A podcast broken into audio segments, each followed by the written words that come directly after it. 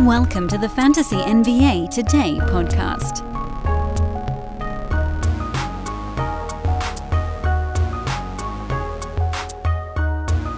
It's official. I have fallen way too far behind the Sports Ethos writers in the season review series because as of today, I am now five teams behind. Oopsies. That's fine. We had other stuff to talk about. We needed to talk about Yahoo's pre rank. Still got another show of that in the hopper. Lessons learned, playoff resets. There's all these things going on, and I just, I don't know. I didn't feel like I needed to keep up all that close. Whatever, man. I do what I want. I always think of the Eric Cartman South Park deal. It's my hot body, whatever. I do what I want. Silly, silly episode. So today, we're going to be diving into the next team on the board, which is the Dallas Mavericks. That that article came out over at Sports Ethos nine days ago. I don't know how I fell this far behind, but I did. So we'll try to play a little bit of catch up. The article on Sports Ethos was written by the inimitable Mike Passador, who might very well be the best fantasy player on earth and doesn't like social media. So none of you guys get to hear about him. But Mike is incredible. He's won 30 deep like two of the last three or four years. He's the reason that a lot of what we do here at Sports Ethos is so freaking accurate. And he put together the Mavs recap. So, all of that to say, you should definitely go check that out. This is Fantasy NBA Today, a podcast, a show. We're putting on a show. I'm your host, Dan Besbris, D A N B E S B R I S. Keep on the lookout elsewhere uh, for the Sideline Sports podcast. Buddy of mine, Alex Naveja, was kind enough to have me on his show, so that'll be floating around on the internet in the next couple of hours. Uh, and I'll be breaking down Lakers and Nuggets on that show. Just a lot of fun. He'd been we've been trying to get the timing to work out for like three years because my schedule's so dumb. It's part of why I have so few guests on this show. It's my own stinking schedule. Nothing fits. I'm constantly racing. Anyway, um, let's just dive right on in. At the end, not the end, but the second half of the show, second segment, is where we'll dive into the playoffs again. We've already talked about Heat Celtics a decent amount over the last two days, myself on Monday with Mike Fiddle yesterday. So we'll be kind of uh, catching up on the Lakers Nuggets series, which, if game one was any indicator, is going to be a fun one. But the Mavericks.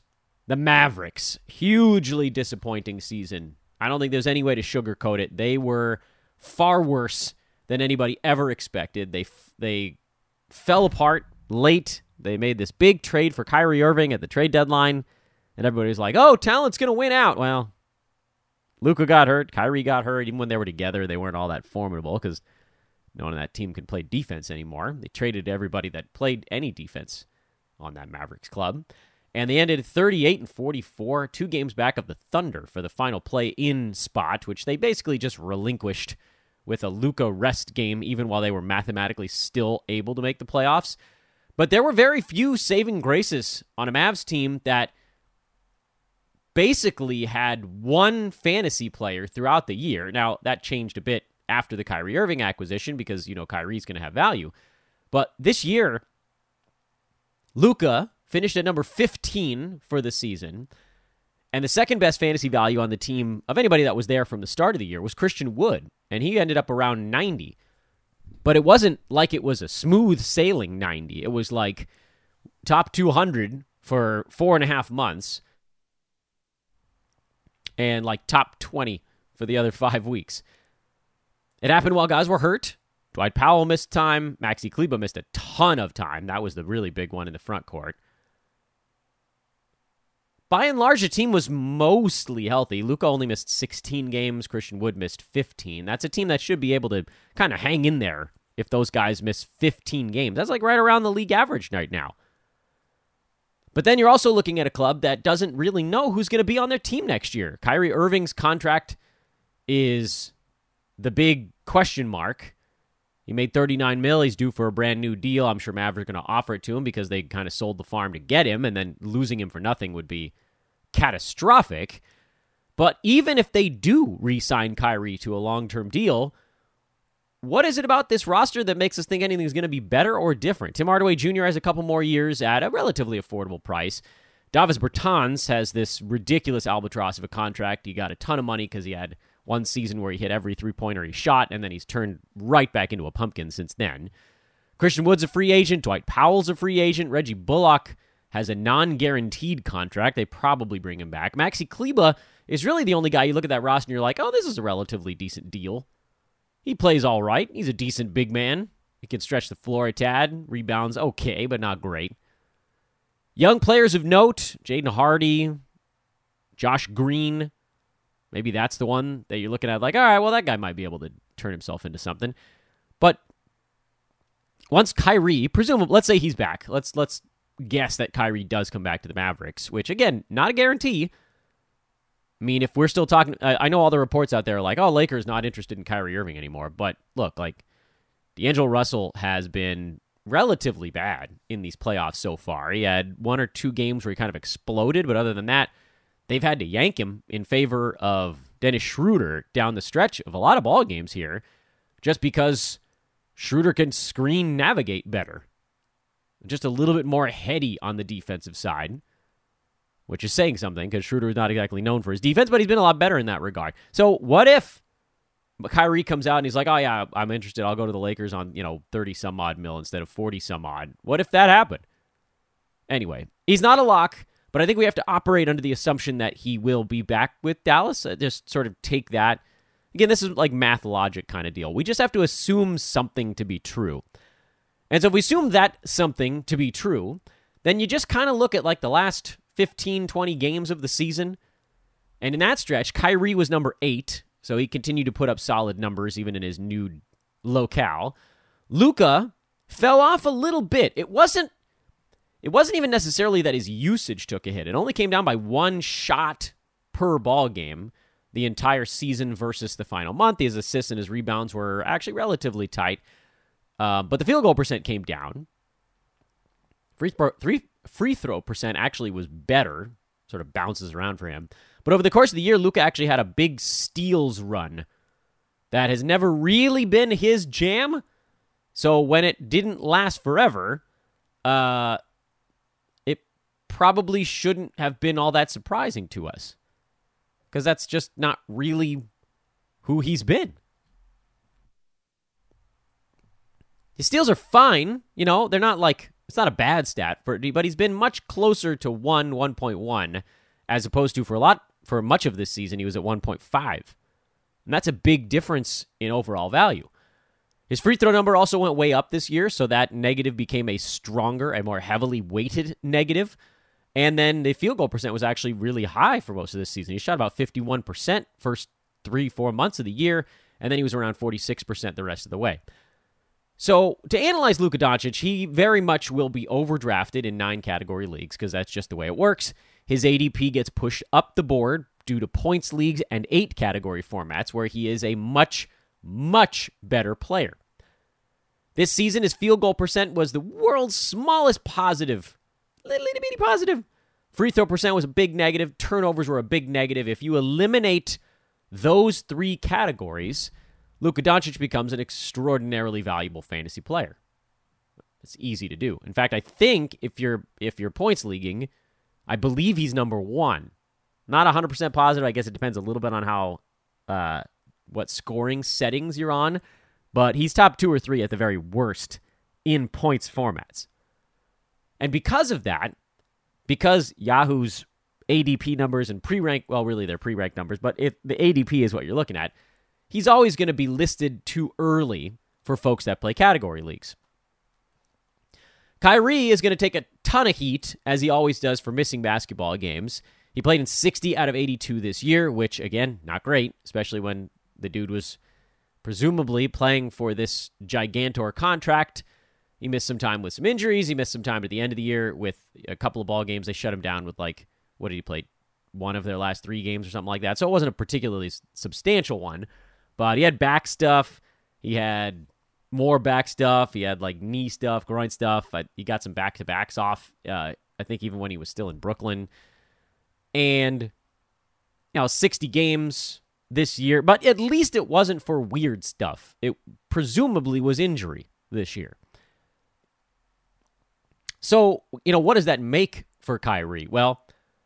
If he's number seven on a per game basis for the season, which he was, but he only plays 60 ball games, that drops his actual value down to 22, which means that he was, by totals, a slight miss, and by per game, he was a slight hit because he was drafted like around, you know, 13, 14, 15 range. So he outperformed that roto style. You probably were relatively happy with what he did, and then head to head, you were probably kind of annoyed, but you were likely kind of leaning away from Kyrie on the head to head side anyway because you knew something was going to crop up. So, what do we think for next year? Kyrie probably on the head-to-head side is will continue to be a huge headache. On the roto side, he will be probably a very small headache, but possibly like let's say he drops a little because people saw him change teams and who knows where he's going to end up, but let's say again he's back with Dallas as the Luka sidekick. I don't think people are going to draft him at 12 as a sidekick even if he likely still deserves to be drafted pretty high because he was KD's sidekick in Brooklyn. Luka's usage a little bit higher there, I suppose, but Kyrie's going to get his looks, especially on a team where if Christian Wood doesn't come back, which by all indications he's not a top priority for Dallas, if he's not back, uh, you're talking about Kyrie, Luka, and like Tim Hardaway Jr. are the only guys on that team willing to shoot a ball. If Christian Wood is not back, it does create a little bit of an opening in the front court. I don't know if that's going to be Kleber or Dwight Powell because each of them needs uh, some sort of boost to get where they where we'd want them to be on the on the per game side. But like Maxi Kleber, for instance, averaged 25 minutes a game this year, six points, three and a half rebounds, under a block, and one three pointer. That's not going to get it done. Even if you extrapolated that to like 32, 33 minutes, it's still not quite good enough because he just doesn't do anything. Dwight Powell played only 19 minutes this year you could certainly see him if if he suddenly is the guy that gets 30 minutes a ball game. There's a there's a path there of you know 10 points, eight rebounds, one and a half assists, maybe a steal, and like 0.8 blocks on good field goal percent, where he could get kind of near the top 100. But I'm not about to sell the farm for either of those guys. I'd probably take a shot on Dwight Powell at like pick 140 in a draft. If, again, the point here, if Christian Wood is not back. If Wood is back, he's another guy that is going to get overdrafted because because he had a four week stretch where he was a monster, or because he gets points, rebounds, and and blocks. I, I honestly don't even know. I, there's there's a love for Christian Wood out there that I can't fully wrap my head around because he's just so wildly inconsistent and is a big man who understands almost nothing on the defensive principles side. Folks, picture this nightmare scenario. You're hosting friends for the big game. It's neck and neck in the fourth quarter, and suddenly you realize you're out of drinks. Boo, say all of your friends. You start to sweat. Your friends turn on you. You're forced to go on a last second drink run and end up missing the game winning touchdown while in line. Oh no. Terrifying, isn't it? Luckily, you can avoid the drama with Drizly, the go to app for drink delivery. With Drizly, you can shop a huge selection of beer, wine, and spirits, then get them delivered right to your watch party. Compare prices across multiple stores in your area, find the best deals on game day drinks, and get back to armchair quarterbacking from, you guessed it, your armchair. Download the Drizly app or go to drizly.com. That's D R I Z L Y.com today. Must be 21 plus, not available in all locations. But maybe the Mavs are just like, look, we're going to beat you with offense this coming year. Uh, if they have Kyrie and Luka, I feel like they probably would prefer to have guys around them that can play some D and preferably space the floor a little bit. But yeah, that's where that one sits. So as far as looking towards the future, Kyrie Irving is your sort of risky small upside play at the beginning. Luka's going to be your guy that hurts you in nine cat, but is probably accurately drafted in eight and maybe even underdrafted in to- in points leagues unless he's going first, I guess. Um, Christian Wood, if he's back, I don't think I'm dealing with it. And then if he's gone, then maybe we look at like a Dwight Powell. Although perhaps it's a situation where we just kind of wait and see who starts. Like maybe they start Let's see. Does JaVale McGee have one more year on his, or is it a one year deal? No, he's got a couple more. Maybe they start JaVale McGee and play him 20 minutes. I don't know. He has the better fantasy value of those guys, but dude only played eight minutes a game this year, so you really didn't get to see it flexed in any reasonable way. And overall, I thought the Mavericks season, both from reality and from fantasy, was a pretty huge disappointment. Luka was overdrafted. Wood was overdrafted. Kyrie wasn't there. I'm not even counting him as part of the mix. Tim Hardaway got added and dropped in every league 35 times. Powell, Kleber, those guys were on and off of rosters a little bit. Josh Green was on rosters when both Kyrie and Luka were out. Jaden Hardy, same story. Streamer level guys.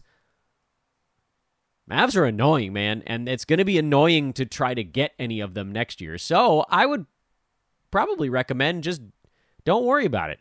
If Kyrie falls to you mid second round or later, you do it because, again, per game upside. That's what you're hunting second, third, fourth, whatever. Without, you know, if you're somebody that hasn't had like catastrophic injuries all that often in his career, Kyrie's been more the little bumps and bruises type and then, you know, self inflicted, whatever. But it's a team where I'm not really looking at him as a bunch of good options. You know they want to do better than this year because this year was ugly. I don't know that that necessarily supports additional fantasy value, but damn. One of the biggest disappointments in the NBA this season. Maybe the biggest. Maybe the biggest disappointment. Because like or Blazers are certainly up there for me as a disappointing team. Raptors, but at least they made the nine spot. Wizards were a medium disappointment. I think the Mavs are the biggest. I think Dallas is the biggest disappointment of the season.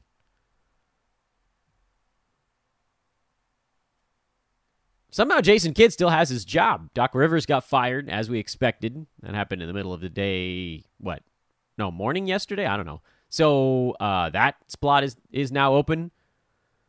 Oh man. Lot of open spots there. Does feel like the Mavericks could make an adjustment at head coach and it would probably help them. I don't hate Jason Kidd as much as everybody else does, but he certainly isn't the best coach available right now with Budenholzer, Doc Rivers, uh, Nick Nurse. I mean, it, it's been a bit of a bloodbath lately. Monty Williams, almost forgot about Monty. Ty Lue apparently is being given the opportunity to interview at other places. What kind of insanity is this? Or maybe not, but apparently teams are like, oh, we're interested in Ty Lue. Y'all know he has a job right now, right? Is someone going to give the Clippers assets to trade Ty Lue? If I'm the Clippers, I definitely do that. Throw someone else in there. Make your head athletic trader the head coach of the team. His job is just to massage Kawhi Leonard's leg every time he runs up and down the court. Mid game. Timeout. Leg massage. Paul George, timeout. We're going to rub those hammies.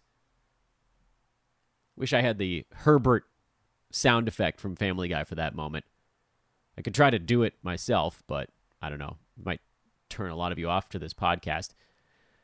Let's talk a little bit about the basketball going on right now. Lakers Nuggets yesterday was a uh, really fun ball game. It didn't look like it was gonna be because the Nuggets just boat raced the Lakers in the first quarter, pushed out to a big lead after one, dramatically out rebounded the Lakers. That was so huge, and Mike Breen kept pointing it out over and over again on the on the broadcast, and rightfully so. He was like, "You have to adjust your eyes a little." Twenty to three was the rebounding advantage for the Nuggets at one point. They were plus seventeen, and the rest of the way, uh, it was a dead heat. Twenty-seven rebounds apiece after that moment. And of course, while that was going on, the Lakers just kept slowly clawing their way back into the ball game. They got it down to as little as a three-point hole with the basketball, and LeBron took a pull-up three-pointer and missed it to no one's surprise. LeBron has not been able to hit the three ball this year. Austin Reaves hit five of them. Why LeBron was the guy taking it in that moment, I have no idea. Especially when you consider the fact that LeBron and AD were basically getting layups on every possession leading up to that sort of boneheaded decision. But again, that's not why the Lakers lost the ball game. Lakers lost the ball game because they were sleepwalking through the first quarter, and it was not a schematic thing that Denver was doing because Denver missed some shots. It wasn't like everything was a layup. Remember the was that game five? No, you know what? It was game four actually. Lakers Warriors in LA, where the Warriors got layups for basically the first 24 minutes of the ball game, and the Lakers somehow still won that game. But in this one, it was just sort of too much. And the difference between that game against the Warriors and this game against the Nuggets is that, yeah, the Nuggets got some transition opportunities, but if you look at the entire ball game, Lakers actually outscored the Nuggets in transition on like a per opportunity basis. Lakers were better in their transition opportunities than Denver was in theirs, but Denver just got so many of them in the first quarter. Lakers had a few turnovers early, but mostly it was missed shot, transition, or offensive rebound. So Denver was just getting rebounds at both ends of the court. They were racking up a possession advantage that they never relinquished throughout the ball game, and the Lakers couldn't come back from it. But the rest of the game, I'd say kind of like middle of the second quarter on, the Lakers were down, you know, 15, 16 points at that point. So and, and it bounced it bounced for like a quarter and a half between like 13 and 20 or 11 and 20. And then all of a sudden, Lakers got themselves back into it. But how did they do that? And what does that mean for us as we look towards the next ball game? Well, the next one is tomorrow. Nuggets favored by five and a half. Line opened at six and a half, and it actually came down right out of the shoot, which I can certainly understand because the Lakers were the vastly better team in the second half of that first game. So then you're thinking, okay, well, can that continue? What adjustments are the Nuggets going to make to try to slow down a Lakers offense that was getting wide open looks on every possession the last 16 17 minutes of that ball game. Like wide open.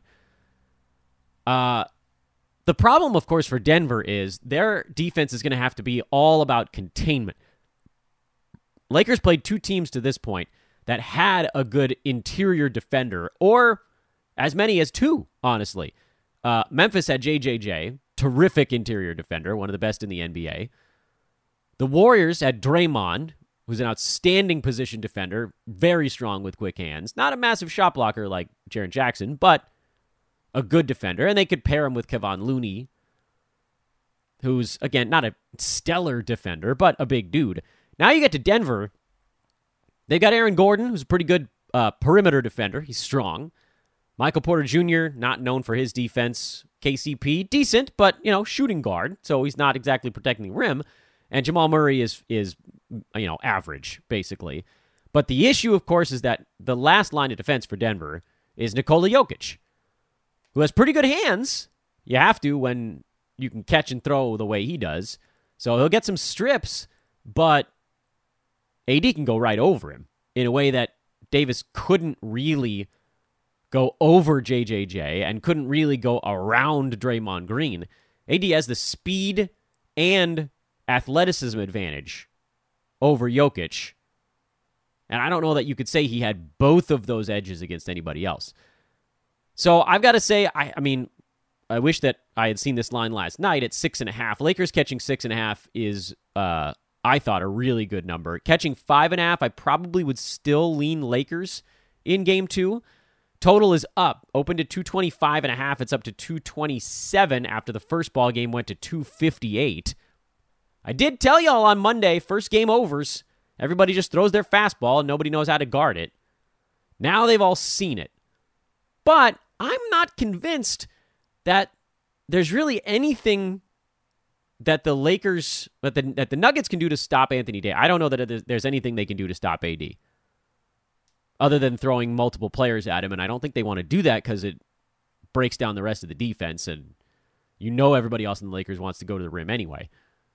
On the other side, there really isn't a way to stop Nikola Jokic either. So I, I want to make sure that this discussion is is accurate and reflecting both sides. But what you did see from the Lakers was finding a way to get Anthony Davis off of Jokic as the primary. They stuck Rui Hachimura on, on him, which I mean, Jokic can dominate Rui because of a big size advantage. But what the Lakers were able to do there was every time Jokic tried to get closer to the rim with Hachimura on him. They were like, Rui, just like stand your ground as much as you can, try to slow him down. And Anthony Davis is going to come wandering over off of Bruce Brown or off of Aaron Gordon or whatever player on Denver is the least threatening outside shooter. Jeff Green, Christian Braun, if he was in the ball game, they'll just stick AD on one of those dudes. Because MPJ, KCP, and Jamal Murray, all those guys can shoot. They don't want they don't want AD on those dudes. So for Denver, if they want to try to go the Warriors route, then they would have Gordon out. I don't know how much they could use Bruce. He was great, by the way. Brown was great, but Lakers are totally fine with him chucking three pointers. He made one yesterday, and he made a couple during the regular season and was like, oh, see, I can make him. Remember, he did a whole thing. I love Bruce Brown. He's a fantastic basketball player, but he's not that great of an outside shooter. And the Lakers are sort of counting on during a seven game series. They sag off the guys that aren't great, that they're not going to have four really good games. Now, it only needs to be three at this point because everyone on Denver hit every difficult shot in game one. But from a tactics standpoint, tactically, I do think the Lakers have a slight edge in this series. But what I don't know is what the two teams are going to do in their next one. Nuggets will throw some new stuff at LA. Lakers will have to figure out how to get around it. Lakers, you saw them play one of their hands, so Denver has to figure out what they want to do to get Jokic easier looks. And the Lakers did a better job late of slowing down transition opportunities. One way to do that was to make almost every shot, which they kind of did in the second half. But that's the big thing. Take away the running, allow AD to set himself and be a roving defender, the guy just prowling, and life is going to be kind of hard for the Nuggets. But they're so damn good at shooting that they might be able to overcome it anyway, which is kind of what you saw late in yesterday's ball game. Nuggets hit a few wild desperation shots that probably you could argue kind of held the Lakers at bay, and they uh, were able to hang on and win the ball game. Now, as far as the total goes for this next one, 227, you know, the, if you think back to the bubble, neither of these teams really ever figured out a great way to slow down the other one. Funny thing is that they largely had Dwight Howard on Nikola Jokic in that series, and so he was involved in a Jamal Murray Jokic pick and roll. Now Denver has a choice. Lakers are just not going to put AD on anyone that's going to get in a Jokic pick and roll. They're not. If AD is on Bruce Brown, we're like, oh well, they can just have Bruce Brown run a pick and roll with Nikola Jokic. Okay, uh, fine. Um, Lakers could just switch it, or they could just go under it. I mean, that's Brown is not a guy that's striking fear into your heart if you go under the screen on him. So that's not the answer. I don't know what the answer is going to be. Denver is very their coaching staff is way smarter than I am. Uh, but how they're going to get Anthony Davis away from the rim is uh, a really difficult question that Memphis didn't have the personnel to do. The Warriors did to some degree have the personnel to do it, and that's why they got so many easy looks. Because Steph could have the ball coming around a screen, and AD had no choice but to get out on him in a way that in this series, you know, if Jamal Murray's handling the basketball and he's calling for a screen, it would have to be from whoever AD is guarding. Is that Aaron Gordon? But do the Nuggets really want to run a Jamal Murray, Aaron Gordon pick and roll all game long? That takes Jokic out of the mix. That disrupts everything they're trying to do. We shall see. Slightly into the Lakers in game two. Um, I actually think there's a chance that game two goes back over the total again. Although, if the Nuggets miss a lot of those long twos and threes that they hit in the last one, there's a possibility the Lakers get this down to their pace. So, not a strong feeling on the total. Uh, I think there is, again, I would slightly lean to the over, but I don't want it. Um, Lakers is the side that I would look at uh, to at least keep the next one tight, keep it tighter throughout the ball game in a way that falling way behind in game one didn't really pan out. We've talked plenty about Heat Celtics. Uh, Fiddle and I agree that we like the over. First game overs. Celtics are not going to be as laser focused on this first game here as they were again the last two against the Philadelphia 76ers. And you see when Boston's not super focused, they get into a little bit of a track meet kind of ball game. So I would look at the over tonight. That's a play I like um, relatively strongly in there, actually. No feelings on the side. Baby, baby, baby lean. If I had to pick one, I'd say Heat like 51%, 49 really almost nothing at all there. And uh, we'll talk a little bit more about that series after we get a look at game one. That's coming up tonight on some notable television network.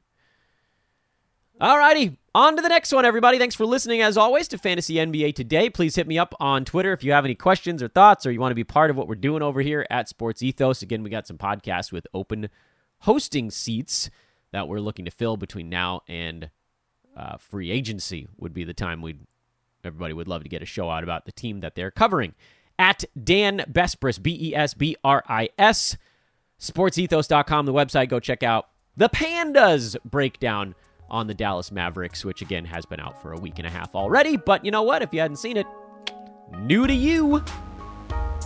Okay. That's it. Goodbye.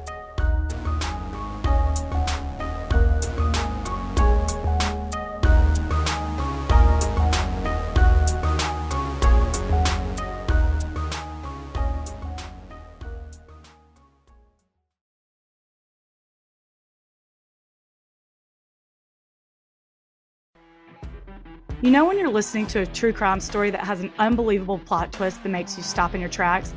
That's what our podcast, People Are the Worst, brings you with each episode. I'm Rachel. And I'm Rebecca. We're identical twins who love true crime cases that make you say, didn't see that coming, and we hate the people responsible for them. Listen to People Are the Worst now on Apple, Spotify, or wherever you get your podcasts.